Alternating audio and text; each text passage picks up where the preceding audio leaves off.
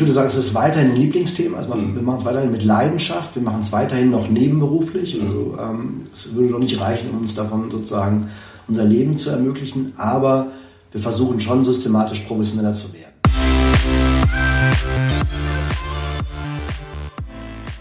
Herzlich willkommen zu einer neuen Folge des Live-Werde Podcast.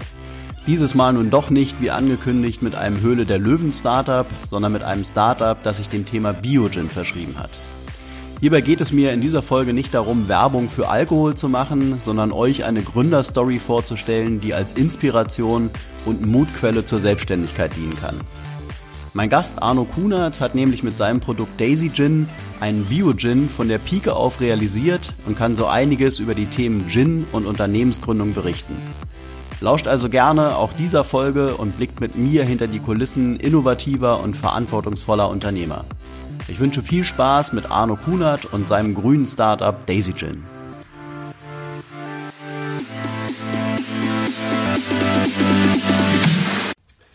Ja, moin zum live podcast Heute sitze ich hier mit Arno Kunert. Arno Kunert ist äh, Geschäftsführer und Gründer von Daisy Gin und Daisy Gin macht einen Bio-Gin. Hallo Arno. Hi Markus. Ja, äh, mich interessiert erstmal, ähm, was für einen Biogin macht ihr denn und äh, wie ist überhaupt der ganze Markt äh, des Biogins momentan zu bewerten? Ja, also wir machen natürlich äh, einen sehr leckeren Biogin. Das ist, glaube ich, die Basis von allem, was man mit Alkohol ähm, versucht. Der sollte am Ende des Tages schmecken. Ähm, die Idee war es bei uns, wir wollten einen Gin machen, der ein bisschen ungewöhnlich daherkommt. Also ich glaube, die klassischen Wacholder-Gins mit ein bisschen Zitrus-Themen kennt man heute. Wir wollten mhm. anders sein. Wir haben viel Zeit damit verbracht, äh, mit Botanicals rumzuspielen, um dann am Ende ein, ja, ein Rezept zu entwickeln, was wirklich ganz anders daherkommt. Also wo wirklich erfahrene Gin-Trinker erstmal kurz innehalten, überrascht sind, aber dann positiv überrascht sind und sich einfach freuen über einen völlig eigenständigen neuen Gin, der da entstanden ist. Mhm. mhm. Wie seid ihr auf die Idee gekommen? Äh, kommst du schon äh, von Grund auf aus dem Gin-Business oder wie bist du da rangekommen? Nee, gar nicht. Ich bin da, glaube ich, klassisch wie, wie viele Gin-Gründer da draußen reingeraten aus einer eigenen Leidenschaft für Gin. Also ich habe, glaube ich, habe mal zurückgerechnet, ich glaube 98 habe ich angefangen, so mit den ersten zaghaften Gin äh, äh, Trinkversuchen, so Selbstversuchen und einfach relativ früh eine Begeisterung dafür entdeckt und dann, als dann der Gin-Hype so ein bisschen entstand, einfach Spaß dran gehabt mit guten Freunden, mich durch den ganzen äh, Garten zu probieren. Es gibt ja wirklich viele spannende Gins weltweit inzwischen. Und so haben wir einfach, ja, des Öfteren mal zusammengesessen und einfach uns durchprobiert und irgendwann hatten wir so unser Erweckungserlebnis, haben einen ganz großartigen Bio-Gin äh, entdeckt aus der Schweiz, äh, Clouds Gin mhm. heißt der. Mhm. Und das war so der, der Wendepunkt in meinem Leben in der Hinsicht. Also an, den, an dem Abend getrunken, der war pur ein absoluter Genuss, der war mit ganz wenig Botanicals äh, sehr, sehr eigenständig komponiert ähm, war auch komplett bio. Mhm. Und dann haben wir gesagt, okay, jetzt gibt es zwei Wege. Entweder wir trinken ein Leben lang nur noch Clouds Gin mhm. oder wir versuchen es einfach mal selbst. Und jetzt nicht Clouds nachzubauen, aber zumindest irgendwie diese Grundprämissen mal nachzuversuchen. Also zum Beispiel wirklich einen Gin zu machen, der pur funktioniert. Viele auch tolle Marken, Gins da draußen, sind als Longdrink hervorragend. Wenn man sie dann wirklich mal pur verprobt, ist man eher irritiert, mhm. dass die so eine Weltmarke sind. Ähm, das ist das, was Clouds uns vorgelegt hat. Es geht mit Gin und das, das haben wir mit Gin einfach, mit, mit Daisy Gin versucht nachzuempfinden. Das mhm. ist uns, glaube ich, gelungen. Mhm. Ähm, und wir haben auch bei Daisy Gin versucht, mit sehr wenig Botanicals zu arbeiten. Im Moment sind sieben, mit denen wir arbeiten. Im ersten Rezept waren noch acht. Botanicals musst du vielleicht noch mal kurz erklären, für diejenigen, die es noch nicht gehört haben. Mm, Botanicals sind im Grunde die geschmacksgebenden äh, Bestandteile vom Gin. Also Gin ist ja letztlich ein Wacholder-Schnaps. Mhm. Und die Besonderheiten der verschiedenen Gins daraus entstehen, indem man mit unterschiedlichsten Botanicals, nämlich Blüten, Wurzeln, ähm, auch Blättern arbeitet und versucht, diesem Wacholder-Schnaps ein ganz besonderes Eigenleben einzuhauchen. Mhm. Und das haben wir jetzt bei uns getan, indem wir mit so Themen gearbeitet haben wie Muskatnussblüten. Das ist, kennt man eher aus der Küche, die Muskatnuss so ein bisschen pfeffrig-nussig. Ist im Gin hervorragend, ehrlich mhm. gesagt. Ähm, wir haben mit Goji-Beeren äh, rumexperimentiert. Die kennt man auch eher aus Müsli morgens. Das sind mhm. diese Superfruits. Ähm, haben so ein leicht süß-säuerliches Aroma, so ein ganz bisschen wie Rosinen oder so, kann man sagen. Ähm, und wir haben Orangenblüten für uns entdeckt, die haben so ein honigsüßes Aroma. Mhm. Und dieser Dreiklang, das ist immer so, wie man ein Rezept auch baut. Man versucht eben mit verschiedenen Geschmacksnuancen zu arbeiten und dieser Dreiklang war für uns spontan total überzeugend. Ähm, und wir haben dann noch von der Seite das Gänseblümchen dazugesteckt, deswegen auch Daisy Gin, okay. Englisch für Gänseblümchen. Das war am Anfang auch eigentlich völliger, ein völliger Spaß, als wir eine lange Liste geschrieben haben von, von Botanicals, eben, die wir reintun wollten. Dachten wir, schreiben einfach mal alles auf, was wir kennen. Und da wir nicht besonders viele Pflanzen kannten damals, war eben Gänseblümchen sehr naheliegend als eine Pflanze, die man doch im Garten direkt vor Augen hat. Ähm, und die haben wir in der Tat dann im Rezept sogar drin gelassen am Ende. Kann man denn das Gänseblümchen rausschmecken oder ist es eher ein Marketing-Gag? Na, ich würde mal sagen, wir hatten mal einen, ähm, ein, ein Tasting in einem äh, Hotel in Bonn. Da meinte der, äh, der Chefkoch da in dem, in dem Laden, er würde das ganz deutlich rausschmecken und er würde ganz viel mit Gänseblümchen arbeiten. Ähm, ich wollte es ihm jetzt in dem Gespräch damals nicht absprechen, aber ich glaube da nicht dran. Das, Gänseblümchen muss man so sehen, wenn man das pur mazeriert, also quasi die, die Blüten in Alkohol auszieht, mhm. um einfach mal zu, ein Gefühl zu bekommen, wie sowas schmeckt. Und auch wenn man es hinter destilliert, es schmeckt ehrlich gesagt nicht besonders großartig. Es schmeckt so nach Wiese, nach Erde, ähm, sodass wir eigentlich nicht wussten, ob es wirklich Sinn macht, sowas ins Rezept einzubauen. Mhm. Aber wir haben eben durch diese Themen mit Muskatnuss und Orangen und Goji-Beeren haben wir eben verschiedene auch florale Noten drin gehabt. Wir wollten aber keinen total floralen Gin machen. Also brauchten wir so ein bisschen eine Komponente, die so ein bisschen dagegen arbeitet. Und mhm. da ist das Gänseblümchen sehr dankbar gewesen. Mhm. Das passt eigentlich ganz gut, um so einen Geschmack komplex zu machen. Und dann haben wir nur noch ein paar Zitrusthemen drunter gearbeitet und dann war es eigentlich ein sehr, sehr schöner, sehr runder Gin, der mhm. eben wirklich ähm, lange im Mund bleibt. Mhm. Das heißt also, ihr, euer Vorbild war Klaus Gin mhm. und ihr habt dann im Prinzip den, den Klaus Gin auseinandergenommen und habt euch die Bestandteile angeguckt und dann überlegt, wie, wie könnte man den noch verbessern oder wie seid ihr auf eure mhm. Bestandteile gekommen? Nee, gar nicht. Also von Klaus Gin haben wir im Grunde, wenn man so will, ähm, drei Sachen geklaut. Wir wollten, als wir das erlebt haben, wie, wie der uns überzeugt, wollten wir einen Gin machen, der pur funktioniert. Wir wollten einen Gin machen, der mit überschaubar wenig Botanicals hinkommt. Mhm. Cloudstone hat damals drei zentrale Botanicals gehabt und ein paar kleine Botanicals noch am Rande. Viele andere große Gins, Monkey 47 mit, glaube ich, 47 Botanicals äh, namensgebend dort. Ähm, das war uns einfach zu viel. Wir wollten es sehr reduzieren auf das Wesentliche. Das war die zweite Komponente. Und die dritte war, wir wollten komplett Bio machen. Wir wollten okay. den Grundalkohol auf dem höchsten Niveau äh, bieten, also nicht Industriealkohol, sondern Bio-Weizen-Feindestillat. Und wir wollten auch alle Botanicals in Bio-Qualität mhm. äh, verwenden. Denn, und das ist so ein bisschen auch die Historie, als wir dann angefangen haben, wir wollten ja nicht ein Gin-Rezept bauen, um dann damit äh, reich und berühmt zu werden. Wir wollten unseren eigenen Lieblings-Gin machen. Mhm. Also unser Ziel, wir waren damals beide noch in seriösen Jobs, äh, unser Ziel war es eigentlich, 200 Flaschen zu machen, basierend auf unserem dann äh, mühsam entwickelten Lieblingsrezept. Und die wollten wir uns in den Keller stellen. Wir wollten ein paar am Anfang verschenken, so im Freundeskreis, und dachten, haben uns kurz durchkalkuliert, wenn wir jeder 100 Flaschen haben und jeder schenkt seinen zehn besten Freunden ja. und seiner Familie noch eine vielleicht, dann hat man irgendwie ungefähr 90 Flaschen, damit kommt man ein Leben lang hin, wenn man äh, ein bisschen maßvoll ja. trinkt. Ja. Das ist aber total schief gegangen, denn wir waren, glaube ich, nach einem Monat komplett leer gelaufen. Nach einem Tag. Nee, nach einem Tag leider nicht, aber nach einem Monat zumindest, sodass wir dann in der Verlegenheit waren zu überlegen, machen wir überhaupt weiter oder wie machen wir weiter. Jetzt, und die dritte Komponente, nämlich Bio, mhm. wie habt ihr euch da oder wie, wie kam diese Entscheidung, äh, warum Bio? Weil wir haben auch bei Live gerade mal einen Bio-Gin-Test gemacht. Also wir hatten das Vergnügen, uns mal durch sämtliche Bio-Gins durchzutesten. Und unser Fazit war eigentlich, dass wir gemerkt haben, von der, vom reinen Geschmack, wenn man jetzt kein Gin-Profi ist, mhm. äh, schmeckt man den Geschmack, also die, sagen wir mal, diese Bio-Komponente, die schmeckt man nicht raus. Sprich, das, äh, der Bio-Gin schmeckt jetzt per se jetzt nicht unbedingt besser als der normale Gin, ja, hängt natürlich extrem von der, von der Marke ab. Ähm, der eine schmeckt dann besser, der andere schmeckt dann nicht so gut. Mhm. Ähm, aber das, ähm, ja, das, das Kernmerkmal Bio ist jetzt nicht unbedingt maßgeblich, dass man jetzt sagt, okay, man kauft jetzt nur noch Bio-Gin, weil der ist so viel besser. Ja? Mhm. Was ja auch letztendlich beim Thema Alkohol irgendwo auch eine fragwürdige Sache ist, oder? Bio? Fragwürdig weiß ich nicht genau, aber ähm, also unsere These war damals, und in Teilen habe ich die auch so erlebt dann in der Phase, dass insbesondere beim Grundalkohol, mhm. da trennt sich meines Erachtens wirklich schon die Spreu vom Weizen. Mhm. Also wenn man mal einen, einen Industriealkohol verprobt, auch pur, mit natürlich ein bisschen Wasser runtergeregelt, gegen einen wirklich mit in, in liebevoller Handarbeit hergestellten Bio-Weizen, mhm. Feinbrand, mhm. ähm, würde man den Bio-Weizen damit am liebsten alleine weiter trinken, also immer mit Wasser runtergeregelt natürlich, ähm, während man den Industriealkohol eigentlich nicht mehr, äh, nicht mehr haben möchte. Also das der Grundalkohol, wir haben jetzt das Glück, mit einer tollen Brennerei in Münsterland zusammenzuarbeiten, die wirklich auf sehr, sehr hohem Niveau seit drei Generationen produziert. Da ist schon der Grundalkohol einfach ein Highlight. Und dann, macht, dann fühlt man sich schon bestätigt, mit Bio weiterzumachen. Ja. Und Bei den Bio-Botanicals, ich muss gestehen, wir haben schon in der Rezeptphase, weil wir uns sehr früh klar waren, wir wollen, weil wir ja nur 200 Flaschen machen wollen, mal versuchen, das Höchste an Qualität, das war erstmal so unsere Prämisse damals, Bio, klar, aber das Höchste an Qualität wollten wir in die Flasche bringen. Und das in dem gesamten äh, Herstellungsverfahren sozusagen von Gin.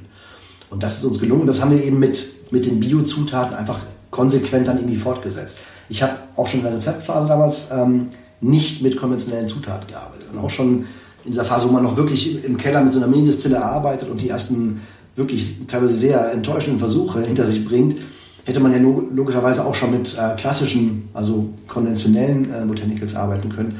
Auch da haben wir eigentlich ganz, ganz konsequent von Anfang an den Stiefel schon gefahren mit Bio.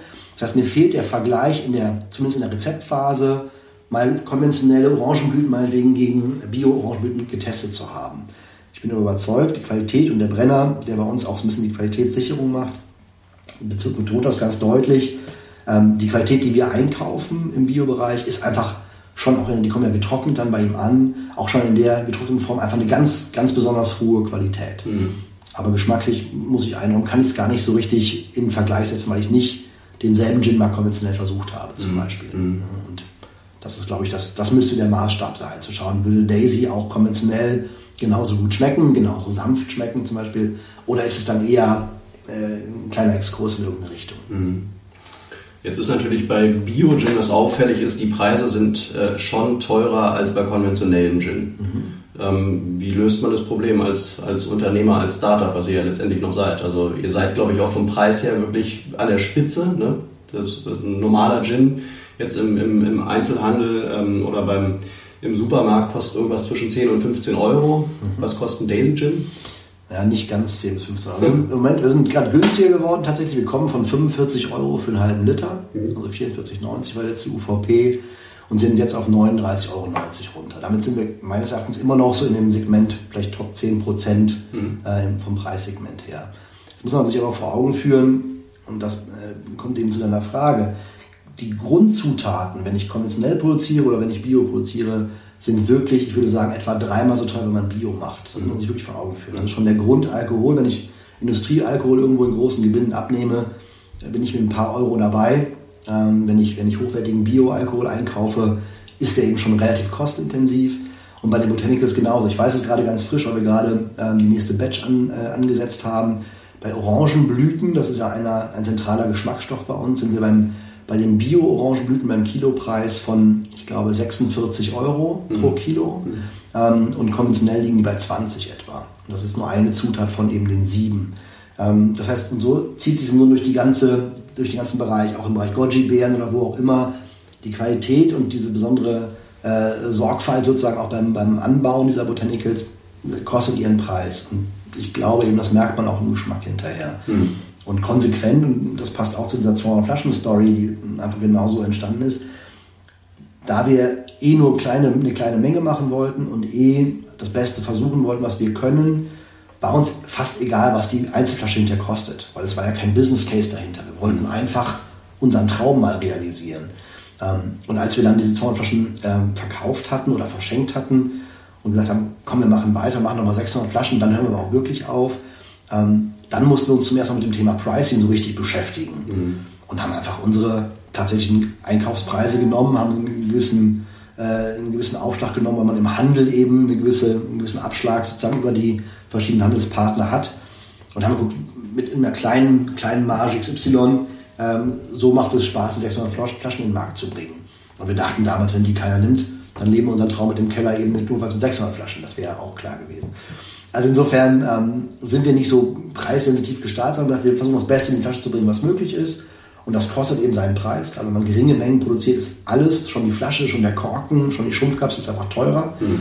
Ähm, dachten, wir gucken, ob wir da mit diesem Rezept, was wir gebaut haben, Fans äh, draußen finden, die bereit sind, damals eben 45 Euro zu zahlen für so ein Getränk. Und äh, ich muss gestehen, ja, wir haben sie gefunden. Also es, es funktioniert, wenn man eine tolle Qualität bietet gibt es auch einen Markt dafür. Der ist vielleicht kleiner als im 15 Euro Gin-Segment. Da verkauft man wahrscheinlich viele tausend Flaschen jeden Monat.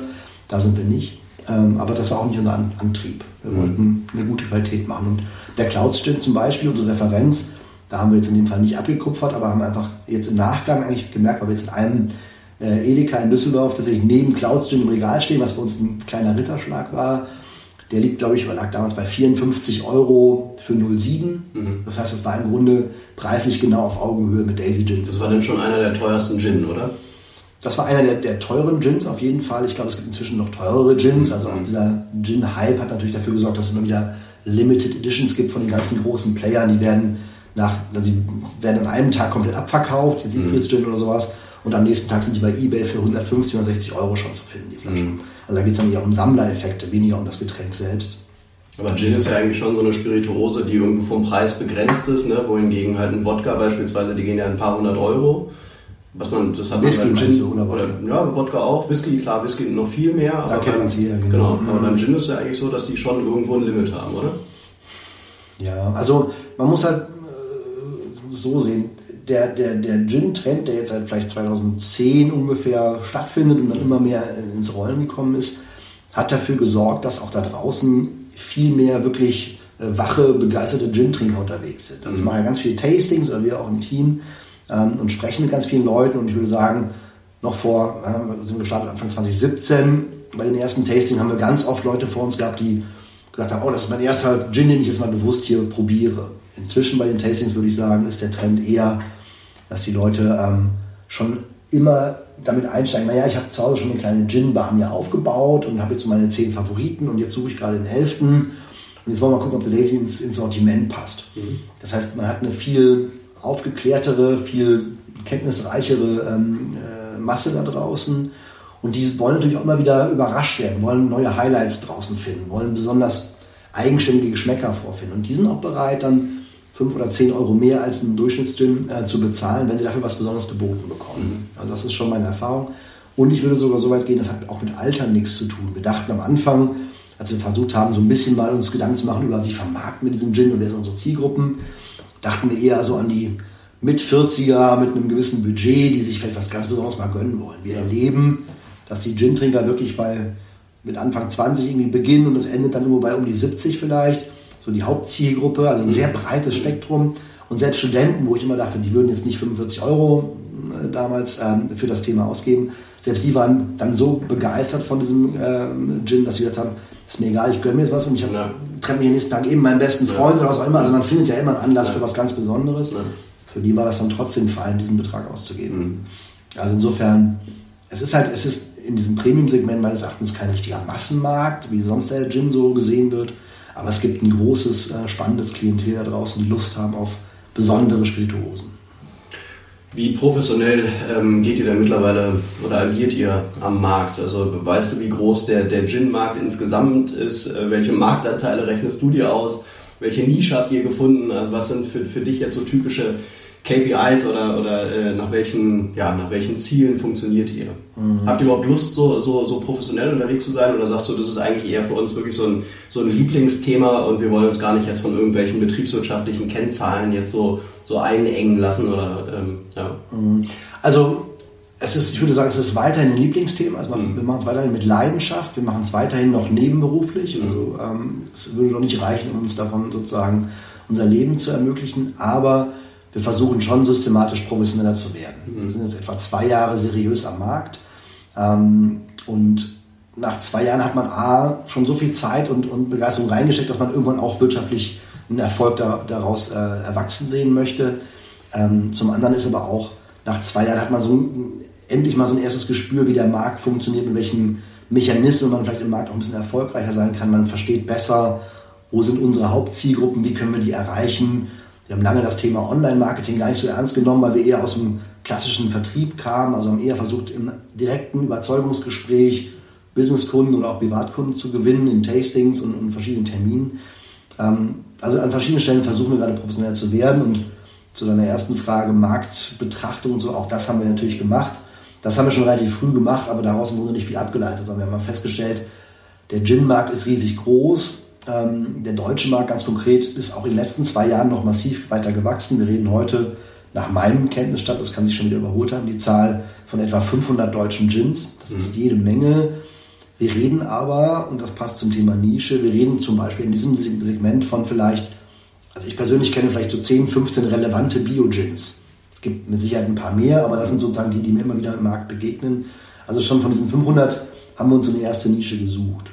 Ähm, und wir versuchen weitere Nischen für uns zu definieren. Ja, weitere Nische heißt zum Beispiel Nachhaltigkeit. Also das ist ja nicht nur Bio, sondern es hat viele andere Komponenten. Können wir, wenn du magst, nachher noch darauf zurückkommen. Ähm, aber haben versucht, uns da nochmal eine weitere Nische sozusagen zu sichern. Und sicherlich, das Thema hatten wir gerade, mit diesem Thema Premium, also eher etwas anspruchsvollere Genießer, die auch bereit sind, dafür vielleicht 5 oder 10 Euro mehr zu bezahlen. Das ist eine weitere Nische. Dann machen wir uns den Markt zwar ein bisschen kleiner, aber das ist der Markt, auf den wir auch Lust haben. Leute, die mit, mit Begeisterung sich was Besonderes gönnen wollen und jetzt nicht eine Flasche für 10 Euro kaufen, damit sie vielleicht am Abend lieber 2 oder 30 kaufen können mhm. für ihre Party oder sowas. Das ist sicherlich nicht unsere Hauptzielgruppe. Mhm. Insofern war uns diese Zahl 500 hat uns nicht geschreckt oder als wir damals begannen, waren es vielleicht 300 oder sowas. Ähm, das war jetzt kein, kein Showstopper, weil wir ja nie mit einer großen betriebswirtschaftlichen äh, Strategie rangegangen sind. Mhm. Und in Bezug auf Deutschland oder auf die Welt ist es so, dass jetzt in Europa Deutschland sicherlich kein unbedeutender Gin-Markt ist, aber meine letzte Zahl, ich weiß noch nicht, ob jetzt aus 2017, 2018 ist, war etwa 100 Millionen Euro Umsatz äh, mit Gin in Deutschland versus zum Beispiel in Spanien 600 Millionen Euro. Ehrlich? So viel mehr? Das war sozusagen eine Statistik, die ich mal gesehen mhm. habe. Insofern, was heißt das für uns? Wir müssen dringend nach Spanien sicherlich. Ähm, heißt aber auch, der Markt ist sehr, sehr groß, aber wenn wir jetzt über Prozentanteile reden, äh, sind wir da im Promille-Bereich mit Daisy unterwegs, ganz klar. Ähm, merken aber schon, dass wir jetzt auch nach einer gewissen Zeit im Markt eben langsam in den Markt reinwachsen. Mhm. Ja, ich glaube auch, dass das Gin halt ja auch so, ein, so, ein, so, eine Spirituose ist, die man halt gerne im Sommer trinkt. Ne? Irgendwie assoziiert man es halt mit, mit, mit schönem Wetter und, und, und Wärme. Äh, letztendlich, wenn du sagst Spanien, klar, in Spanien steht so ein Gin natürlich in jeder Disco, ne? die Leute ordern sowas einfach viel, ja? so, ein, so ein Gin Tonic gehört einfach irgendwie in Spanien, in Italien dazu, mhm. was wir halt hier jetzt vielleicht in Deutschland nicht so haben. Ich glaube, der Deutsche ist da beim Thema Gin eher so der Genießer ne? und der, der Spanier wahrscheinlich eher der irgendwie Gin zum, zum Weggehen halt nutzt. Ja? Mhm. Ähm, in Deutschland gab es eine Geschichte, äh, den wahrscheinlich auch jeder kennen wird, Monkey 47, ja, das ist halt so eine, so eine Marke, die irgendwie ähm, ja, mittlerweile einen hohen Bekanntheitsgrad hat, eine schöne Marke irgendwie, ja. Äh, mal was ganz anderes, nicht so diese, diese Billig-Gins, die sonst im Supermarkt stehen. Ähm, und der wurde eben äh, 2016 an Pernod Ricard verkauft mhm. für relativ viel Geld. Mhm. Ja. Wäre sowas nicht ein Case, wo man auch mal sagen könnte, okay, da die macht man mal nach, ja, weil, die, weil die Story von euch würde es ja eigentlich hergeben. Mhm. Also wir können uns sehr gut äh, vorstellen, die Story nachzumachen. Und wenn Pernod Ricard heute zuhört, ähm, wir würden gerne mal einfach ein Gespräch führen. Ja. Ähm, die Monkey 47 Story ist wirklich in dieser, in dieser Gin-Welt natürlich eine ganz bekannte. Das war so der erste Case, wo ein deutsches, ein deutscher Schnapshersteller es wirklich geschafft hat. Ne? Also ja. es gibt ja verschiedene sagenwobende Zahlen, was da an Geld geflossen sein soll damals. Also die Information, die ich habe, schwankt zwischen 150 und 300 Millionen Euro, die da äh, damals bezahlt worden sind. Mhm. Vollkommen egal, welche Summe da hinten dran stand. Es war einfach so, dass Monkey 47, und das ist das, was ich fast wichtiger finde und spannender finde an dem Thema, die haben es geschafft, das Thema Gin auch in Deutschland neu aufzuladen. Ja. Wir haben es geschafft, aus einem ja, Markt, der aus 10, 15 großen ähm, Brands im Grunde bestand und jeder kannte nur die, die ganz großen Marken, das Thema insgesamt in eine neue Richtung zu bringen, innovativer an das Thema ranzugehen, sicherlich auch mit tollem Marketing damals, aber auch zum richtigen Zeitpunkt, als der Trend gerade so ein bisschen offenbar im, im Aufwind war, darauf zu setzen, das Thema mit anzuheizen. Mhm. Äh, und die haben in meinen Augen einen ausgesprochen guten Job gemacht und eben auch zum richtigen Zeitpunkt so ein Thema in den Markt getragen. Und alles, was dann später danach kam, sind auch viele schöne Marken auch in Deutschland entstanden. Ähm, die profitieren momentan eigentlich alle von dem Erfolg von Monkey 47, oder? Ja, ich würde, also für mich persönlich würde ich sogar äh, aus, aus meiner intensiveren Gin-Phase, wenn ich es mal so nennen darf, mhm. ähm, zwei Gins nebeneinander stellen. Einmal Monkey 47 in Deutschland, aber auch Hendrix Gin. Ich mhm. finde Hendrix Gin, auch eine Anekdote vielleicht, habe ich zum ersten Mal in Heidelberg ähm, in einer Bar getrunken, damals, als er so gerade frisch so in, in, Deutschland so richtig populär wurde. Und ich war damals, hatte schon gedacht, ich hätte schon einiges an Gin erlebt. Hendrix kannte ich nicht, kriegte ihn ähm, gebracht mit einer Gurke im, im, im, Glas und dachte, die Barkeeper hat sich vertan. Ja. Hat einfach in die falsche Tasse gegriffen. Ne? Und habe den auch zurückgehen lassen. Ja. Dann meinte sie auch, nee, versuch das mal, es ist wirklich was Besonderes, was Neues, was Leckeres. Ich so, mache ich gerne, aber wenn er nicht schmeckt, tauschen wir gerne. Ich habe den zur Hälfte ausgetrunken und zurückgeben lassen. Mhm. Ja, ähm, weil, weil, weil der Gin so schlecht war oder weil der einfach die Kombination mit der Coke so. Ich fand einfach in dem Moment, es passte nicht in mein damals sehr konservatives Bild offenbar ja. von einem Gin Tonic. Ja. Dass ein Gin Tonic eben klassisch, straight, eher mit Zitrone daherkommen ja. muss. So naiv war ich damals noch. Ähm, und ähm, war überfordert mit dieser, mit dieser neuen, mit der neuen Situation. Dennoch denke ich, und ich habe, wie gesagt, bei vielen Tastings spreche ich mit Leuten und frage auch jeden, was ist denn dein Lieblingsgin? Mhm. Und von ganz vielen kommt heute noch Hendrix Gin. Mhm. Der hat es irgendwie geschafft, klar, die Flasche war großartig, diese schwarze Flasche. Ähm, das Thema Gurke war neu, hat auch das ganze Thema Botanicals und wie mischt man seinen Gin und wie kredenzt man ihn in der Bar neu aufgeladen. Mhm. Also der hat für mich, für den Gin-Markt viel mehr getan und für das, was wir heute erleben mit verschiedenen originellen auch, äh, Kompositionen, als es Monkey getan hat. Mhm. Monkey ist für mich ein, ein, toller Gin, aber es ist also nicht so mein Lieblingsgin, aber das ist ja völlig wurscht, aber eben auch nicht so originell im Vergleich jetzt zu einem Hendrix, was damals für mich wirklich Neuland war, den die betreten haben. Mhm. Und jetzt ist auch, also ich mag Hendrix heute noch gerne, habe auch heute verstanden, wie das so funktioniert mit der Gurke und wie das so alles zustande kam. Denn ich weiß nicht, ob du es weißt, aber. Ja, da gibt es auch eine Geschichte zu, ne? Mit der Gurke. Das ist eigentlich ein Marketing-Gag, oder? Die Gurke. Nee, also ich, ich, ich kenne jetzt nicht die Geschichte um Hendrix. Ich weiß nur, dass Hendrix Gin ist ja kein London Dry Gin, ja. also kein Gin, der sozusagen in einem Guss hergestellt wird und am Ende nur mit Wasser sozusagen äh, runtergeregelt wird, mhm. sondern die arbeiten mit Aromen, die arbeiten damit mit einem Gurkenaroma. Okay, das heißt, okay. wie so ein Cuvée, am Ende ja. wird noch ein bisschen Gurkenaroma zugesetzt. Äh, ist ja völlig legitim, damit verdirbt man sich den Titel London Dry Gin, auch alles in Ordnung. Aber was man heute erlebt, wenn man bestimmte Gins sich draußen anschaut, die versuchen immer mit einem passenden, ja, mit einer passenden Deko zu arbeiten im Glas. Okay. Ja? Und ähm, dann ist natürlich schön, wenn diese Deko oder dieses Element irgendwie zum Gin passt. Und klar, wenn man Gurkenaroma verarbeitet, macht es irgendwie Sinn, auch eine frische Gurke reinzuwerfen. Ähm, beim Gin Made zum Beispiel, auch ein, ein, toller Gin, wie ich finde, aus Spanien, der so mit den mediterranen Mittelmeerkräutern spielt. Den, wenn man den Gin pur trinkt, finde ich das ein ganz großartiger Gin, aber gefühlt ist irgendeine kleine Komponente, die noch fehlt. Er ist nicht ganz perfekt. Mhm. So, aber das ist meine subjektive Meinung. Wenn man dann einen frischen Rosmarinzweig nimmt, den einmal knickt und da reinwirft, mhm. man muss jetzt gar nicht ihn anflemmen und da rumräuchern, äh, wird das zu einem ganz harmonischen, ganzheitlichen Ensemble. Also das ist, das ist der Hammer, das ist wirklich eine Erweckung. Und das finde ich, hat Hendrix so ein bisschen im kleinen Rahmen vorgelebt und jetzt folgen dem natürlich verschiedene Gins mit ihren Themen. Und auch wir haben das versucht mit Daisy ein bisschen nachzubauen. Denn wir haben den Gin sozusagen, als wir so die ersten, als das Set fertig war wir die ersten Longdrinks gebaut haben, natürlich guckt, was ist das passende Tonic Water dazu. Aber zum Zweiten auch, wie kann man das Ganze so ein bisschen garnieren noch, was passt dazu, was ist so ein ähnlicher Effekt wie bei dem Gin Mare. Mhm. Und da haben wir für uns die Orangenzeste gefunden, denn in Daisy Gin sind eben Orangenblüten und Orangenschalen mitdestilliert. Mhm. Und das ist, schmeckt pur toll, aber wenn man das als Longdrink ausbaut und dann eine frische Zeste, am besten auch eine Orangen, also Bio-Orangenzeste reinwirft, ähm, ist das nochmal ein, ein Booster. Also es mhm. kommt die Orangen nochmal deutlicher nach vorne, es wird einfach ein, wird ein Erlebnis. Also da muss man vielleicht mal noch so ein bisschen was zum Herstellungsprozess erzählen, weil ich glaube, die wenigsten stecken da wirklich drin, wie destilliert man eigentlich Gin, ja, und die, wie kommen diese ganzen Botanicals da rein, mhm. was für einen Einfluss haben die. Ähm, aber ich habe jetzt gerade mal geguckt, also beispielsweise ein Monkey 47 liegt bei ungefähr 33 Euro und Hendrix bei 34 Euro. Das mhm. heißt, da ist noch Spielraum zu euch nach oben. Mhm. Äh, was macht jetzt so ein Gin in Anführungszeichen schlechter als euren? Also wie rechtfertigt ihr denn jetzt diese 10 Euro mehr? Das hat überhaupt nichts mit der Qualität oder mit schlechter zu tun. Meine, klar sind beides keine Bio-Gins, aber das ist beim Einkaufen. Aber kommt das wirklich, kommt dieser Preisunterschied durch das Bio dann zustande? Oder? Nee, also es, es kommt, klar, man kann auch einen Bio-Gin günstiger produzieren. Mhm. Der Preis beim, beim Gin macht ganz viel, kommt ganz viel über die Menge, die ich produziere. Mhm. Wenn ich im Monat, äh, keine Ahnung, 50.000 Flaschen produziere, kann ich natürlich einen anderen ja, Preis ja. Äh, auf allen Ebenen bezahlen, als wenn ich irgendwie 1.000 Flaschen ja. produziere. Und das ist eigentlich der wichtigste Hebel. Das sehen wir auch schon im ganz Kleinen. Wir haben, wie gesagt, angefangen mit 200 Flaschen. Da war die, ich weiß nicht, wie teuer die Einzelflasche war, aber es war eben wirklich teuer für uns damals.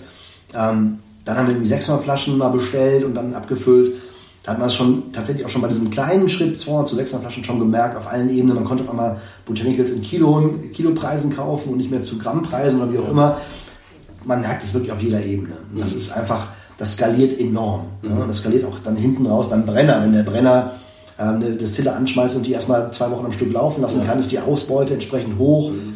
Der Arbeitsaufwand ist dann auch irgendwie so ein bisschen äh, äh, pauschaler äh, darstellbar, als wenn er immer einmal im Monat eine kleine Destille ansetzt und mit viel Liebe und viel Handarbeit sozusagen ein, eine kleine Batch abfüllt dann, ne? mhm. ne? oder erstmal destillierten dann abfüllt.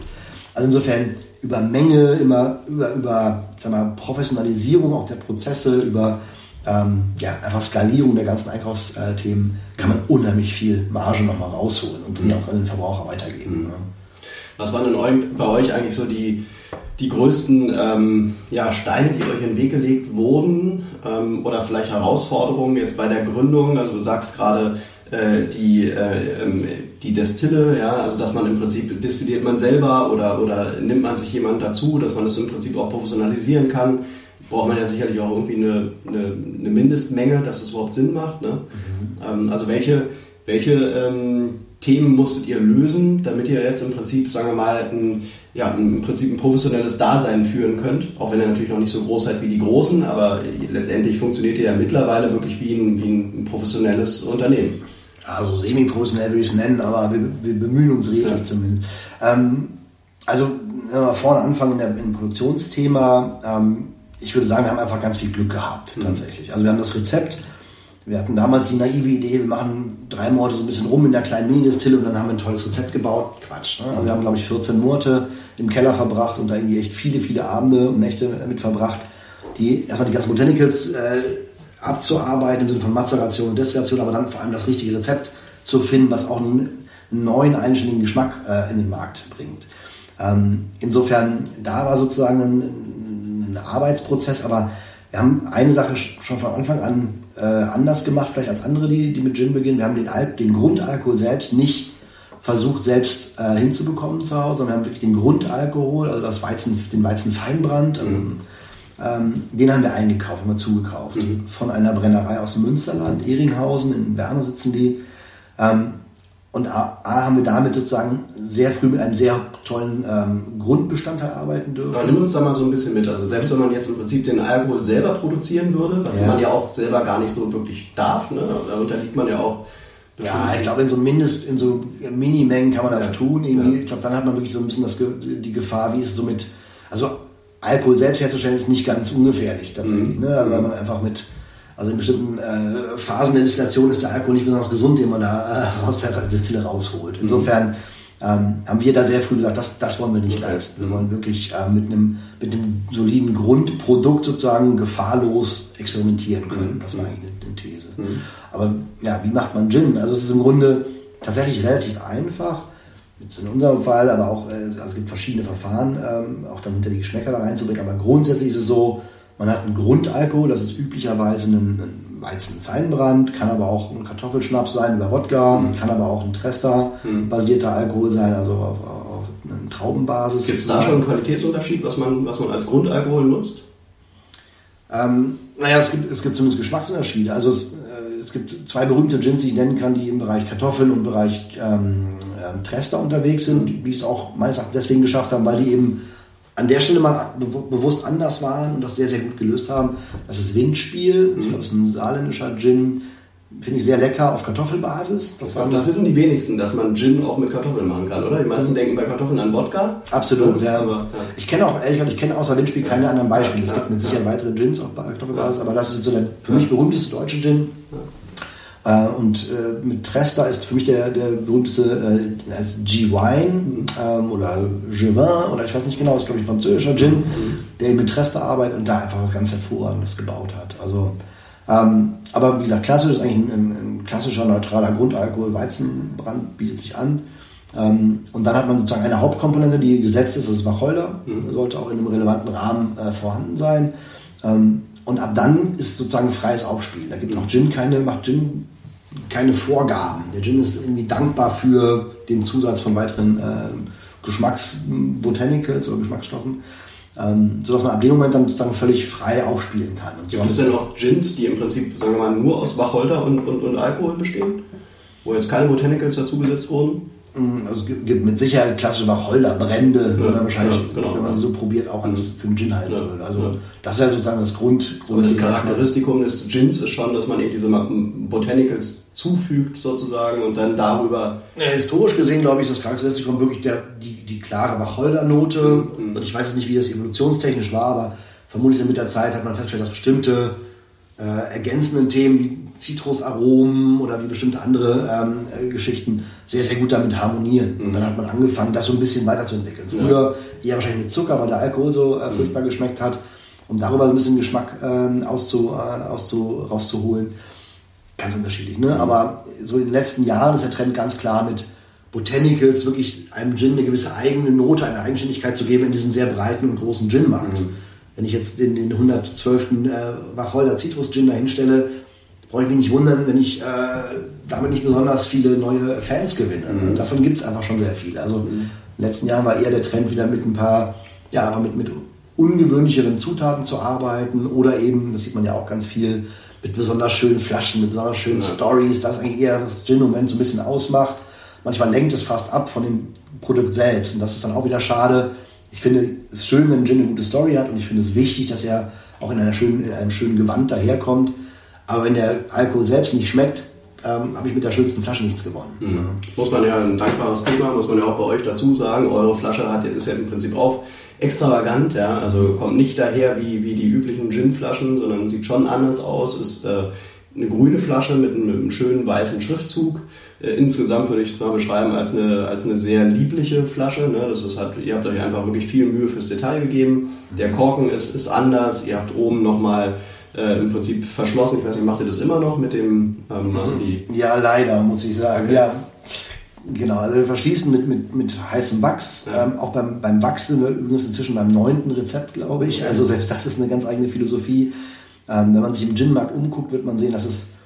Einmalig ich, eigentlich, oder? Ja, einmalig nicht, aber ich, also ich kenne vielleicht noch zwei oder drei Gins, äh, bei denen ich das gesehen habe, die wirklich noch handwachsen. So die meisten haben sich da längst von verabschiedet und ich verstehe auch warum. Das ist einfach Weil wenn man ich glaube, da, da, muss man dazu sagen, wenn man jetzt wirklich in den Massenmarkt einsteigen würde, würde man sich wahrscheinlich davon verabschieden, oder? Das wäre ein so ein, so eine, ähm, ja, im Prinzip so ein Fallstrick da, da.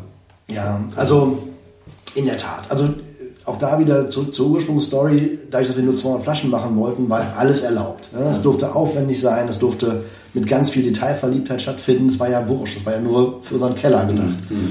ähm, und für uns. Ähm, das Problem ist, wenn man mit irgendwas anfängt und auch mit Wachs äh, war es dasselbe letztlich, irgendwie bleibt man dem Thema treu, weil die Kunden, die jetzt die ersten 200 Flaschen damals angenommen haben und auch die 600 danach, einfach zurückspielen haben, Mensch, genau das finden wir toll, dieses Handgemachte, dieses, je, ihr habt jede Flasche in der Hand gehabt, das haben wir wirklich, die ersten, ich glaube 4000 Flaschen haben wir alle selbst in der Hand gehabt, selbst gedörpt, das sind, ist etwa ein Kilo, was man da eben in der Hand schwebend über so einem heißen Wachstopf hält, dann hat man irgendwann seinen Rhythmus raus, wie man es dann abtropft und dann wird es mit, der, mit dem Siegel, was wir extra haben prägen lassen, noch gesiegelt von Hand. Dann wird es noch mit in kaltem Wasser abgelöscht, damit es auch ein bisschen glänzt hinter der Wachs. Also es ist wirklich, ich weiß nicht wie, ich glaube, wir brauchen pro Flasche eine Minute oder was, keine Ahnung, vielleicht ein bisschen weniger inzwischen.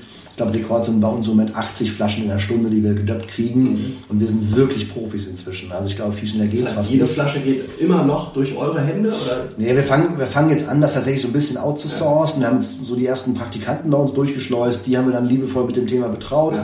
Ja. Ähm, und das sehen auch als, als das wichtigste Finish unseres Produktes sozusagen verkauft, damit die auch Freude hatten bei der Arbeit.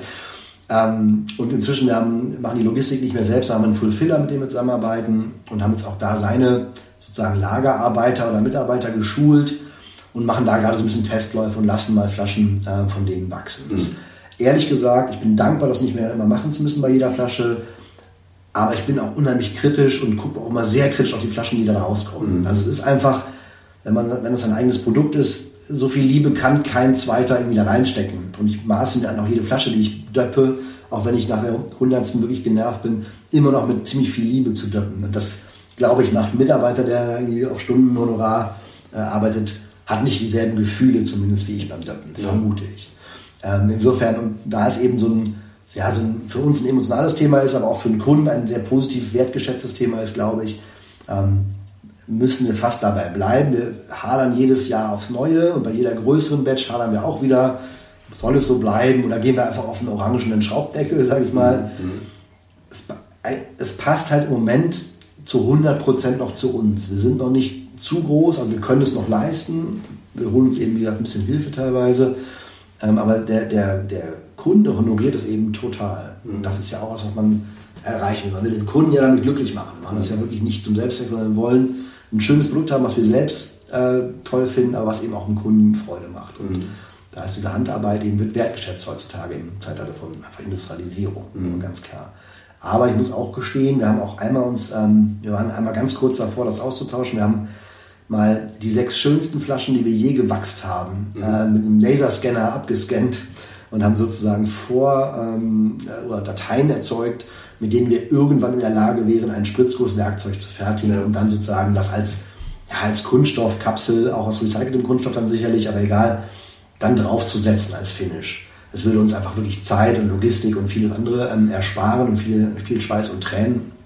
Aber wir können es noch nicht durchringen. Durch, mhm. äh, also vielleicht kommt es in Zukunft irgendwann, vielleicht machen wir irgendwann auch so zwei Versionen. Eine ist sozusagen Liebe von Hand gemacht und eine ist halt ein bisschen eher zum Beispiel Richtung Export. Wenn man da in die Richtung denkt, geht es schnell um größere Mengen. Da muss man irgendwann sich auch in die Augen schauen, können wir das einfach faktisch handwerklich leisten noch. Ähm, Wenn es also in diese Dimension irgendwann vordringen sollte, was ja nichts Schlimmes wäre, dann würden wir das Thema natürlich mal in, äh, in, die Hand nehmen. Aber im Moment ist es vom Tisch. Mhm. Wenn ich jetzt äh, kein, kein großer Gin-Trinker bin, was wären jetzt so deine Argumente, jetzt einfach mal Gin auszuprobieren? Warum sollte man Daisy Gin trinken? Was für Erlebnisse hat man da? Wo, wo für, für welche Situationen kann man Gin nutzen? Was ist so ein typischer Rahmen, wo man mal zum Gin greift? Und wann vielleicht auch pur und wann denn doch gemixt? Und mit welchem Tonic? Was ist da deine Empfehlung? Oh, viele, viele, viele Fragen jetzt gerade. Ähm, also meine, meine Grundempfehlung, also ich glaube, es gibt gibt nicht den einen Moment, wann man mal einen Gin oder einen Gin Tonic trinken ja. sollte. Also es, sollte, also es ist immer schön, das in, einem besonderen, in einer besonderen Gelegenheit zu trinken. Das ist halt klar ein Getränk, was man den ganzen Abend theoretisch trinken kann, aber wenn man gerade wenn man über besondere Gins redet, ganz egal ob Daisy Gin oder andere, ähm, finde ich, sollte man dem auch ein bisschen, also dem Moment ein bisschen Aufmerksamkeit schenken. Mhm. Es ist nicht so ein äh, keine Wodka Lemon wie früher, den man dann so irgendwie mal ja. eben äh, bestellt und weggetrunken hat, sondern ist, ich finde, es ist ein Erlebnis, gerade die besseren Gins. Ähm, und meine Empfehlung zum Trinken selbst einfach, egal welchen Gin man äh, sich, sich von der Karte auswählt, ich würde immer pur probieren. Das ist für viele heute eine Selbstverständlichkeit, aber eben noch nicht für jeden da draußen. Ähm, einfach um dem Gin erstmal sozusagen die Chance zu geben, sich selbst einfach mal einmal zu zeigen. Das kann auch eine Enttäuschung sein, also ganz ehrlich gesagt, hatte ich vorhin eingangs erläutert. Meines Erachtens sind auch einige wirklich große Marken, um Namen geht es ja jetzt hier gar nicht. Äh, wenn man die pur wirklich mal den, die, die Chance gibt, sind die eine ziemliche Enttäuschung, also für mich zumindest. Mhm. Die werden dann aber als Gin Tonic hervorragend naja, zum Beispiel. Ja, ja. Aber ich finde, da muss ich einen Gin erstmal messen lassen. Funktioniert er pur, ohne alles, Zimmertemperatur. Was vielleicht auch gewollt ist, oder? Dass man, dass man bestimmte Gins nur in der Kombination mit einem guten Tonic trinken kann. Ja, das ist, kann ich mir gut vorstellen. Und es ist ja auch bis heute so, auch wenn es äh, viele Gins-Fans da draußen gibt. Ich würde sagen, klar, viele probieren inzwischen zunehmend das mal erstmal pur, bevor sie dann Eis und äh, Zitronen und, und Tonic reinwerfen. Aber ähm, am Ende über einen Abend oder wenn man dann vielleicht äh, ein, zwei, drei davon trinkt, wird das in der Regel nicht pur geschehen, sondern die meisten, ich würde sagen, 98 Prozent trinken es als Gin Tonic. Also insofern klar, ein guter, erfolgreicher Gin wird sich daran messen lassen müssen, vor allem, dass er als Gin Tonic funktioniert. Mhm. Aber wir sind eben damals, als wir gestartet sind, mit der These gestartet, das war ja das Besondere an Clouds Gin. Das war der erste Gin, den wir damals getrunken haben, der uns wirklich pur total überzeugt hat. Der wirklich pur so ein Hochgenuss war, dass man wie einen guten Grappa oder einen anderen hochwertigen Alkohol oder ein Whisky-Trinker würde es vielleicht von seinem Whisky sagen, das wirklich pur erlebt und sagt, wow, das mhm. ist ja mal hier was ganz Besonderes. Und es fast zu schade findet, auch das erleben wir zum Glück heute manchmal bei Tastings, bei Daisy Gin. Wir versuchen dann eher so eine Reise zu machen mit den Leuten, die das probieren, sagen, okay, probieren Sie einen Schluck pur, wagen Sie es mal, es, es lohnt sich. Und wir machen gerne dann Schritt für Schritt daraus mit Eis, mit der Orangenzeste, mit einem Tonic, den gewohnten Longdrink am Ende. Ja. Und ich liebe die Leute, die bei unserem Stand stehen und das probieren und sagen, nee, lassen Sie mal das Tonic ruhig weg, ich finde das viel schöner so. Das ist für mich pure Freude, weil dann haben wir unser Ziel so ein bisschen erreicht. Mhm. Ne? Aber klar, der, wie gesagt, der Massengeschmack ist eben der Gin Tonic und das ist eben bei Daisy, finde ich, zum Glück auch ganz gut. Muss man halt selbst entscheiden, mhm. wie man das äh, für sich findet. Ich finde es halt einen sehr außergewöhnlichen, sehr eigenständigen Gin Tonic auch. Weil wir eben, auch das vielleicht zum Thema Wacholder-Schnaps, wir haben auch bei uns versucht, den Wacholder ein bisschen zurückzunehmen. Ähm, klar ist Wacholder das intensive, grundlegende Element von Gin. Aber wenn man auch mit so eher filigranen Tönen arbeiten möchte, wie Goji-Beeren oder Orangenblüten, dann muss man denen auch Raum lassen. Mhm. Und wenn man das mit Wacholder überlagert, Wacholder ist ein sehr dominanter Geschmack, ähm, ist es fast schade. Also wir haben uns den Wacholder sehr zurückgenommen. Wir sind immer noch über 50 Prozent natürlich Wacholderanteil, aber wir haben bewusst gesagt, wir wollen Raum lassen für Sachen wie Gänseblümchen, wie Goji-Beeren, wie Orangenblüten. Und das zahlt sich aus und wir merken eben bei vielen, die an den Stand kommen, erzähle mal so von Tastings, aber das sind meine wichtigsten intensiven Interaktionen mit Kunden, deswegen mache ich die äh, ganz oft noch selbst. Ähm, wenn man ähm, kommt und sagt, ich bin eigentlich nicht so ein Gin-Fan oder äh, auch klassische Situationen, so ein Ehepärchen oder so etwas, kommt zum Stand, der Mann sagt, ja klar, ich probiere das alles und die Frau sagt, bleibt eher so zweite Reihe und sagt, nee, also Gin ist nicht so mein, so Gin Tonic. Dann schiebe ich eher den dicken Mann zur Seite und versuche die Frau mhm. ranzulocken, weil ich einfach finde, ähm, Daisy hat das Potenzial, und das ist das, was wir auch wirklich draußen wieder wahrnehmen, gerade weil die Wacholdernoten eher dezent sind. Das ist was, was, mhm. ich will jetzt nicht hier Gender-Themen aufmachen, aber was meines Erachtens des Öfteren mal Frauen gar nicht so gut gefällt. Mhm. Wenn man das ein bisschen eleganter in den Hintergrund schiebt und einen sehr milden, sehr weichen Gin macht, der sehr eigene Töne mitbringt. Also ich bin immer wieder überrascht und, und schaue in sehr überraschte Augen auch bei den Tastings, weil ich dann das Feedback kriege, Mensch, das, ich wusste gar nicht, dass Gin so schmecken kann. Weil es mhm. wirklich, ist einfach so ein bisschen ein Sidestep. Wir nennen das New Western Style Gin, das ist so ein bisschen die Richtung. Also Wacholder zurückgenommen und ein bisschen andere Themen mal vorne betont. Mhm. Und man ist noch im Gin Tonic Segment, aber ist eben völlig auf eigenen Spuren unterwegs. Und mhm. das ist das besondere Erlebnis daran. Was würdest du sagen, zu welchen Gerichten passt Gin besonders gut? Ähm, also jetzt, jüngst kann ich sagen, wir hatten vor ähm, zwei Tagen ein schönes, einen schönen Abend, ein schönes Erlebnis. Meine Frau hatte zum Geburtstag einen Privatkoch geschenkt bekommen von ein paar engen Freunden und wir haben einen schönen Abend mit den ganzen Freunden gemacht. Und es gab zu Hause ähm, eben bei einem von diesen Freunden, die es ausgerichtet haben, ein Vier-Gänge-Menü, was live gekocht wurde. Mhm. Und der vierte Gang war Crepes Suzette, also irgendwelche Crepes mit äh, Contro, ja. keine Ahnung, Orangen und so weiter. Und ich habe mit dem Koch mich nett unterhalten und habe dann irgendwie, als er anfing, Contro reinzurühren, gesagt, Mensch, ich würde gerne mal eine Version mit Daisy Gin probieren. Weil ich einfach, ich hatte, hatte noch nie mit Daisy Gin gekocht, aber wollte einfach mal wissen, und wenn das Grundrezept eh mit Orangen arbeitet, Orangen äh, passt eben sehr gut zu Daisy, dachte ich, versuchen wir das doch mal. Ähm, das war ein Knaller, muss ich okay. gestehen. Also ich bin nicht so ein riesen Crepe-Fan und auch Crepe ähm, werde ich auch in den nächsten Wochen wahrscheinlich nicht wieder essen, aber es war an dem Abend, also A war es ein super schöner Abend, B passte das hervorragend und selbst der Koch meinte, Mensch, in Zukunft werde ich Contro weglassen und Daisy dafür und das war äh, einfach ein schönes Erlebnis, ja. hat Spaß gemacht. Ja. Wo kann man denn äh, beispielsweise Tastings mal von dir testen? Also wo, wo, wo kann man dich treffen, wo kann man euer Team treffen, wenn man einfach mal in das Thema einsteigen will, wenn man nochmal Daisy kennenlernen will? Äh, wo treibt ihr euch so rum? Das ist wirklich ganz, ganz unterschiedlich. Also wir haben ja unterschiedliche Kunden da draußen, äh, mit denen wir arbeiten, machen relativ viel im Hotelleriebereich und sind da ganz, ganz glücklich und dankbar, einige größere Hotels für uns äh, gewinnen zu können oder gewonnen zu haben. Ähm, in diesen Hotels sind teilweise natürlich Veranstaltungen, wo wir dann auch dabei sein dürfen. Jetzt die nächste, die ich jetzt benennen kann, ist am 4.12. im ähm, Dorint Hotel. Das ist so die berühmte Harry's New York Bar. Ja. Hier in Berlin oder? Nee, in Köln. Okay. Also in Köln kennt man es, eine der berühmtesten Hotelbars, mhm. würde ich sagen, zurzeit oder schon seit, einfach seit vier, vielen Jahren. Ähm, und die haben das Thema äh, Gin eben auch jetzt nochmal ein bisschen aufgegriffen und ein bisschen modern aufgebaut und nennen das dann Gin and Joy. Mhm. Da kommen immer zwei Manufaktur, äh, Manufakturen dahin mit regionalen Angeboten, vor allem aus dem Gin-Bereich, aber auch in Wermut war jetzt mal mit dabei und so weiter. Und wir haben jetzt sozusagen die Ehre, am 4.12. dort zu sein und dann wird es eben eine Daisy Gin-Theke geben und jeder, der kommt, kann von Herzen gerne mal probieren. Also das, das ist die nächste Gelegenheit. Am 4.12. in Köln kann man euch mal vor Ort mal treffen. Hiermit offiziell eingeladen, genau. Super. Kommt rum, probiert es und der Rahmen ist schön, die Bar ist super schön, es gibt äh, Live-Musik, ähm, es ist einfach eine tolle Atmosphäre. Kostet jeden, Eintritt oder kann man einfach so? Nee, kostet keinen Eintritt, genau. Es ist jeden ersten äh, Mittwoch im Monat. Mhm ist bis Juni schon ausgebucht, bezogen auf ähm, äh, Manufakturen. Also die haben schon sozusagen ihr Setting gebaut. Und wir hatten eben das Glück, dass in der Weihnachtszeit, wenn man aus vom Weihnachtsmarkt nach dem ersten Glühwein äh, sich auf was Neues freut, kann man da reinstolpern und dann mal einen, einen richtig leckeren Tonic probieren. Mhm. Ähm, und welche Messen gibt es in Deutschland, wo, man, wo ihr vielleicht auch seid? Ja, es gibt relativ viele Messen tatsächlich. Es gibt relativ viele originäre Gin-Messen auch. Mhm. Die sind auch so ein bisschen parallel zum Gin-Trend aus dem Boden gestampft worden. Ich war jetzt gerade letzte Woche ähm, in Köln ähm, auf einer Messe, wie hieß die 0221, keine Ahnung, also eine, eine klassische Köln-Geschichte mhm. sozusagen. Ich glaube, die ziehen auch so ein bisschen durch die Lande damit. Ähm, das hat mir jetzt, äh, war eine nette Atmosphäre, war im Palladium drüben, andere Rheinseite. Hat mir von der Atmosphäre ganz gut gefallen, war aber jetzt nicht so gut besucht, war vielleicht das letzte schöne Wochenende des Jahres. Das hat sicherlich auch nicht äh, alles leichter gemacht. Ähm, die Auswahl war schön, was da festzustellen war, das fand ich ganz spannend, dass da eben auch nicht mehr nur Gin angeboten wurde. Es war jetzt die letzten zwei Jahre war fast nur noch Gin da zu finden und jetzt kommen eben andere Themen auch wieder. Mhm. Wie gesagt, zum Beispiel Wermut kommt gerade so ein bisschen hoch. Ähm, hat, das, Gin, hat Gin auch so ein bisschen so seinen, seinen Peak erreicht? Hm, ich würde mal, ich würde mal so sagen, ich ich glaube, bezogen auf Manufakturen, die aus dem Boden schießen, ähm, ist es langsam am, am ähm, Zenit. Ja, also ja. ich habe jetzt auf dieser Messe, von der ich gerade sprach, gerade frischen, jungen, äh, wirklich einen jungen äh, Kollegen aus dem Gin-Gewerbe kennengelernt, der gerade frisch eingestiegen war. Mhm. Also am 1. Oktober ist er mit seinem Gin auf den Markt gekommen, auch ein Kölner. Ähm, total netter Kerl. Ähm, aber da habe ich innerlich auch gedacht, also ich freue mich für jeden, der einfach mit, mit der Leidenschaft an das Thema rangeht und das den Markt mit belebt.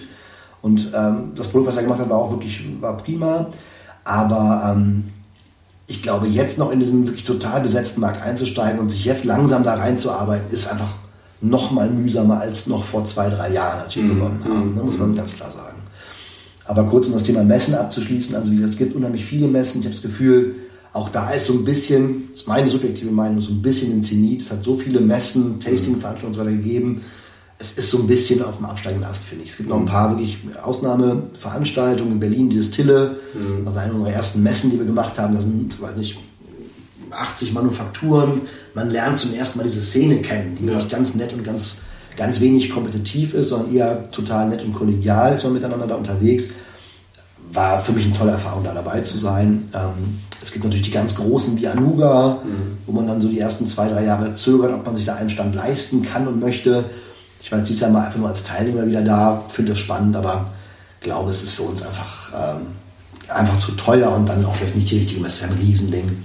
Ähm, das größte Lebensmittelmesse der Welt, glaube ich. Mhm. Insofern, da würde ich jetzt uns oder auch äh, klassische Gins vielleicht nicht zwingend als, als, ähm, als, Haupt, als, als, als Hauptakt sehen. Aber mhm gibt viele kleinere Sachen. Es gibt die Bar Convention Berlin, ein bisschen spezielle Veranstaltung, die sich sehr so an die Bar-Szene natürlich richtet. Also sehr spannende Menschen, die da auch zusammenkommen. Und natürlich alle Aussteller geben sich anstellig ein.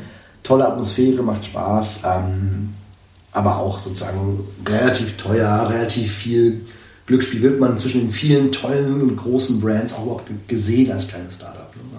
Aber wenn ich mir jetzt nicht äh, unbedingt gleich 20 Flaschen kaufen möchte äh, und äh, irgendwo in Deutschland lebe, äh, welche Tipps, welche Bar-Tipps hast du denn? Also jetzt wirklich mal von Norden nach Süden, wo, welche Bars würdest du empfehlen? Wo kann man mal hingehen, um mal so einen richtig guten Bio-Gin mal zu testen? Mhm. Ich bin gar nicht so intensiv in der Bar-Szene unterwegs, dass ich da ein toller Tippgeber bin. Ich kann vielleicht äh, mal mindestens zwei Bars sagen, die, ich, die mir spontan durch den Kopf schießen, die ich, die ich mag in Berlin ganz konkret auch einer unserer ersten Kunden, damals auf der Distille in Berlin gewonnen, auf der ersten Messe, da war ich äh, mörderstolz, muss ich gestehen. Das ist die Gin Chiller Bar, mhm. wenn du die kennst. Ähm, das ist so nach damaligem äh, Bemessen, glaube ich, die Bar mit den meisten Gins gewesen in Berlin. Also okay. vor zwei Jahren und sowas. Die hatten damals schon, ich glaube, 426 Sorten Gin oder so. Und dann okay. kam Daisy. Ja. Und da seid ihr heute aber auch drin. Da sind wir heute noch drin, genau. Wir stehen sogar bei den leeren Flaschen auf dem Klo. Das war auch, ist auch schon eine Ehre, glaube ich, in der Bar. Keine Ahnung. Aber es ist einfach eine tolle, tolle Bar. Der, äh, der Typ, der das macht, super netter Kerl, kennt sich grandios aus, hat, glaube ich, jeden dieser Gins selbst verkostet und weiß, wovon er spricht und ist trotzdem keine, hat keine rote Nase. Also einfach ein ganz toller, ganz netter Kerl, der sich auch die Zeit dann nimmt, für seine Gäste da irgendwie äh, was zu erzählen zu jedem Gin. Also selbst ich habe da, wenn ich mal in Berlin bin, ich bin nicht, Moment nicht so oft in Berlin, ähm, versuche ich immer irgendwie das einzubauen. Also ich war jetzt irgendwie ein, zwei Mal in letzter Zeit da, also in den letzten Jahren sozusagen. Ähm, und ähm, habe irgendwie es genossen, mir von ihm mal drei, vier neue Gins wieder zeigen zu lassen. Ja. Also er ist einfach, er ist einfach tief drin, das hat Spaß gemacht. Das ist so eine Bar, die ich empfehlen kann. Ähm, eine andere Bar, die ich auch großartig finde, wo wir allerdings zurzeit, glaube ich, nicht gelistet sind, weil wir eben zu teuer waren. Ähm, aber ich schätze ihn trotzdem total, ist das Toddy Teppert in Köln. Mhm. Eine sehr kleine, inzwischen in der Szene, glaube ich, auch bekannte Cocktailbar.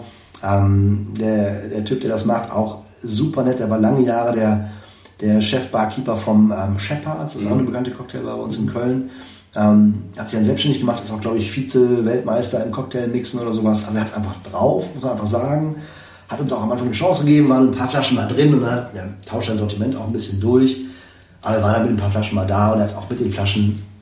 Ich bin kein Fan von Cocktails, gerade bei Daisy nicht, weil ich Daisy sehr pur oder mit einem sehr trockenen Tonic eher mag er schafft es auch Cocktails zu mischen, wo Daisy noch genug Raum kriegt. Also mhm. Also nicht es mit Säften und so zu überdecken, den Alkohol, sondern ihn noch eher herauszuarbeiten. Also handwerklich ganz weit vorne. Also das wäre jetzt meine Frage gewesen. Also wenn man mit so einem Produkt wie Gin skalieren möchte, ja, an den Massenmarkt reingehen will, dann ist es ja eigentlich, dann sind es ja eigentlich Cocktails, ne? die werden auf der ganzen Welt getrunken äh, und letztendlich natürlich Longdrinks, ja, mhm. die werden in allen äh, ähm, äh, ja, in allen Clubs, in allen Bars getrunken. Mhm, absolut. Muss man ja wahrscheinlich am Ende den, den, den Pakt mit dem Teufel eingehen, oder? Ach, weiß ich gar nicht. Oder man, man, man bleibt sich in seiner Nische treu. Ja. Also wie gesagt, ich, wir versuchen auch gar nicht so sehr Cocktailbars für uns zu gewinnen, mhm. zum Beispiel. Also wir sind eh, wir sind wirklich viel in der Hotelbar-Szene mhm. unterwegs. Da, finde ich, passen wir gut hin. Dann nimmt man sich auch die Zeit, in Ruhe einen schönen Longdrink abends nach einem langen Arbeitstag in der fremden Stadt äh, zu genießen. Da ist Daisy zu Hause, finde ich. Mhm. Ne, man hat was, was geleistet am Tag, man hat Lust, sich abends mit was Schönem zu belohnen, hat Lust auf einen Gin Tonic, aber mag was Besonderes. Und da passen wir hin, im Cocktail Daisy zu versenken. Dann ist auch wieder Stichwort Preis-Leistung fast schade. Da kann man mit einem anderen Gin wahrscheinlich genauso gut arbeiten. Hat dann ja eh seine Komposition, sein Rezept. Das muss dann nicht Daisy sein, meines Erachtens. Gut, dann seid ihr auch schon echt sehr straight, indem, indem ihr sagt, solche Märkte sind für uns auch gar nicht interessant. Wir bleiben wirklich unserem Urkonzept, ja, da bleiben wir treu. Ja, also wir sind, wir sind uns da wirklich sehr treu, definitiv so. Also ich, ich freue mich trotzdem, was soll ich sagen, ich freue mich über jeden, der Spaß an Cocktails hat mhm. und ein schönes Rezept entwickelt mit Daisy Gin. Also das geht. Ne? Wir haben jetzt gerade waren vor kurzem in Hamburg auf einem, auf einem äh, unserem ersten VIP-Event, äh, ganz nervös gewesen. Äh, war, nee, war eine tolle Sache mit irgendwie Silvi Mais und einfach so, so ganz viele Influencer und wir waren auf einmal so in dieser ja, hippen Szene unterwegs, ganz toll. Ähm, aber da war der Wunsch eben der Veranstalter, Mensch, Daisy Gin äh, and Tonic, super, aber kreiert doch bitte mal einen Cocktail für diese Veranstaltung. Ja.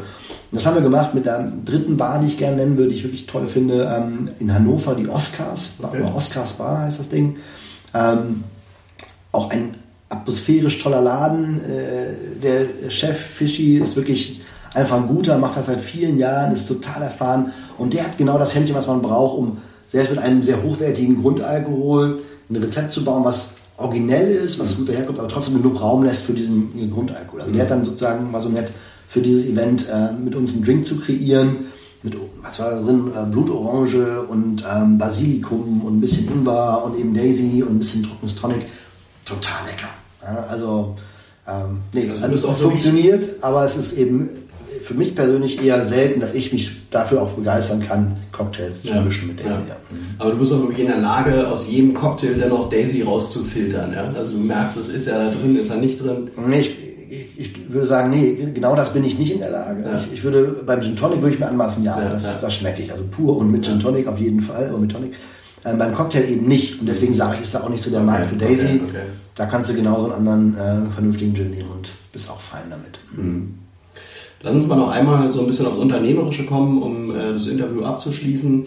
Äh, für all diejenigen, die sich selbstständig machen wollen. Also die jetzt sagen, Gin ist mein Produkt, ich habe schon immer irgendwie für Gin geschwärmt ja, und ich will mich selbstständig machen. Du hast jetzt ja diese Unternehmerstory hingelegt, du bist im Prinzip wirklich direkt drin. Ähm, was würdest du sagen, was ähm, machst du den Leuten Mut? Ja? Oder sagst du bei so einem Thema wie Gin, musst du es jetzt nicht auch unbedingt auf Gin beantworten, aber sagen wir mal vielleicht so eine typische Food Story, ja? Mhm. Äh, ist es eher schwer oder ist es eher leicht? Und, und was sind so die Sachen, die man, die man auf jeden Fall beachten sollte? Mhm. Also ich glaube, das, das, das Grundding ist, was ich jedem nur raten kann, ist irgendwas machen, wo man sich mit voller Leidenschaft reingibt. Mhm. Denn dann ist am Ende, selbst wenn das Ding vielleicht wirtschaftlich nicht erfolgreich wird, hat man einfach eine tolle Zeit gehabt. Ja, ja. Und ich, aus Daisy-Sicht würde ich sogar sagen, wir sind ja wirklich ohne jede wirtschaftliche Ambition gestartet. Ähm, das hat auch was Befreiendes. Wenn ich einfach nur in der Sache mache, weil ich an dem Thema Spaß habe, ich glaube, dann kommt ein gewisser Erfolg von ganz alleine, weil man, man spürt das mit Haut und Haaren, wenn man mit, mit Leuten spricht, die mit Begeisterung irgendwas tun. Mhm, ja. Das kriegt man mit. Damit kann man Leute wieder für das Produkt begeistern und verkauft dann auch darüber das Produkt sicherlich am Ende. Ähm, aber jetzt ich aus meiner Sicht, für mich das, die, die, der größte Spaß an Daisy, weg von allen wirtschaftlichen Themen, ist, ich finde, Food ist total emotional. Und da ist ganz egal, ob es Gin ist oder ein Wermut oder ein Wein oder was auch immer oder irgendwas zu essen. Ähm, ich mache in meinem normalen Leben ja eher so Business Development, Software, Prozesse und solche Sachen.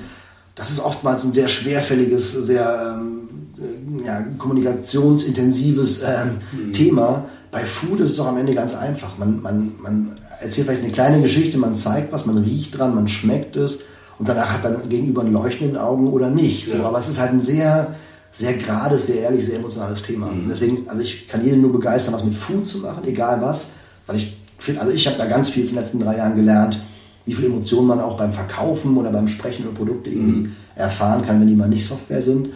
Ähm, und ähm, im Grunde viel mehr Tipps kann ich nicht geben. Ich glaube, ja, ich würde mich jetzt, glaube ich, als, als Newbie nicht zwingend in den Gin-Markt begeben. Ich glaube, der ist wirklich relativ gesättigt und gerade wenn ich den Traum habe, vielleicht viel im Handel mhm. stattzufinden, der Handel ist relativ satt, die Regale sind voll, die haben mhm. so viele Sorten über die Jahre gelistet, da ist es wirklich schwer, noch Platz zu finden. Ähm, geht sicherlich auch noch, aber ist dann kriegt man auch viele Frustrationserlebnisse, glaube ich, mit. Mhm. Ähm, ich glaube, vollkommen egal, was ist. Und auch wenn es Gin ist, wenn, das, wenn dein Herz dafür schlägt, mach genau das, tob dich aus, bau dein eigenes Produkt, wie auch immer, und versuch es in deinem engsten Freundeskreis. Und wenn du Pech hast, geht es dir wie bei uns und deine Freunde trinken dir die Haare vom Kopf und die 200 Flaschen sind nach einem Monat weg.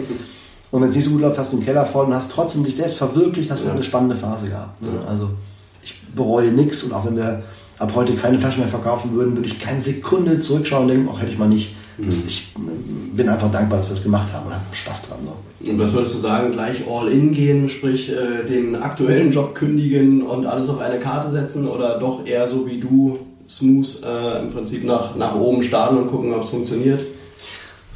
Auch schwer zu sagen. Also ich meine, ich, ich gehe den Weg so, wie ich ihn gehe, weil ich mich dafür sehr bewusst entschieden habe, so ein bisschen zweigleisig zu gehen. Es hat Vorteile, weil man eine gewisse finanzielle Absicherung hat, hat aber auch ganz klar Nachteile, ähm, weil du eben nicht Vollzeit sieben Tage die Woche, und so ist es einfach Startup normalerweise, dich mit Haut und Hand da reingibst mhm. und einfach das Ding versuchst durch die Tür zu bringen. So, so ist halt eher ein langsameres, vielleicht ein organischeres Wachstum, auch fein, für uns eine bewusste Entscheidung, alles in Ordnung. Aber ich bin jetzt mal wieder nach zwei Jahren an einem Punkt, also für uns beginnt die Zeitrechnung, sondern deswegen zwei Jahre, dass wir, wir haben September 2017 die GmbH gegründet. Vorher waren wir so ein, wirklich eine kleine Hobbytruppe und haben im September entschieden, das ernst zu nehmen. Das sind jetzt ungefähr zwei Jahre.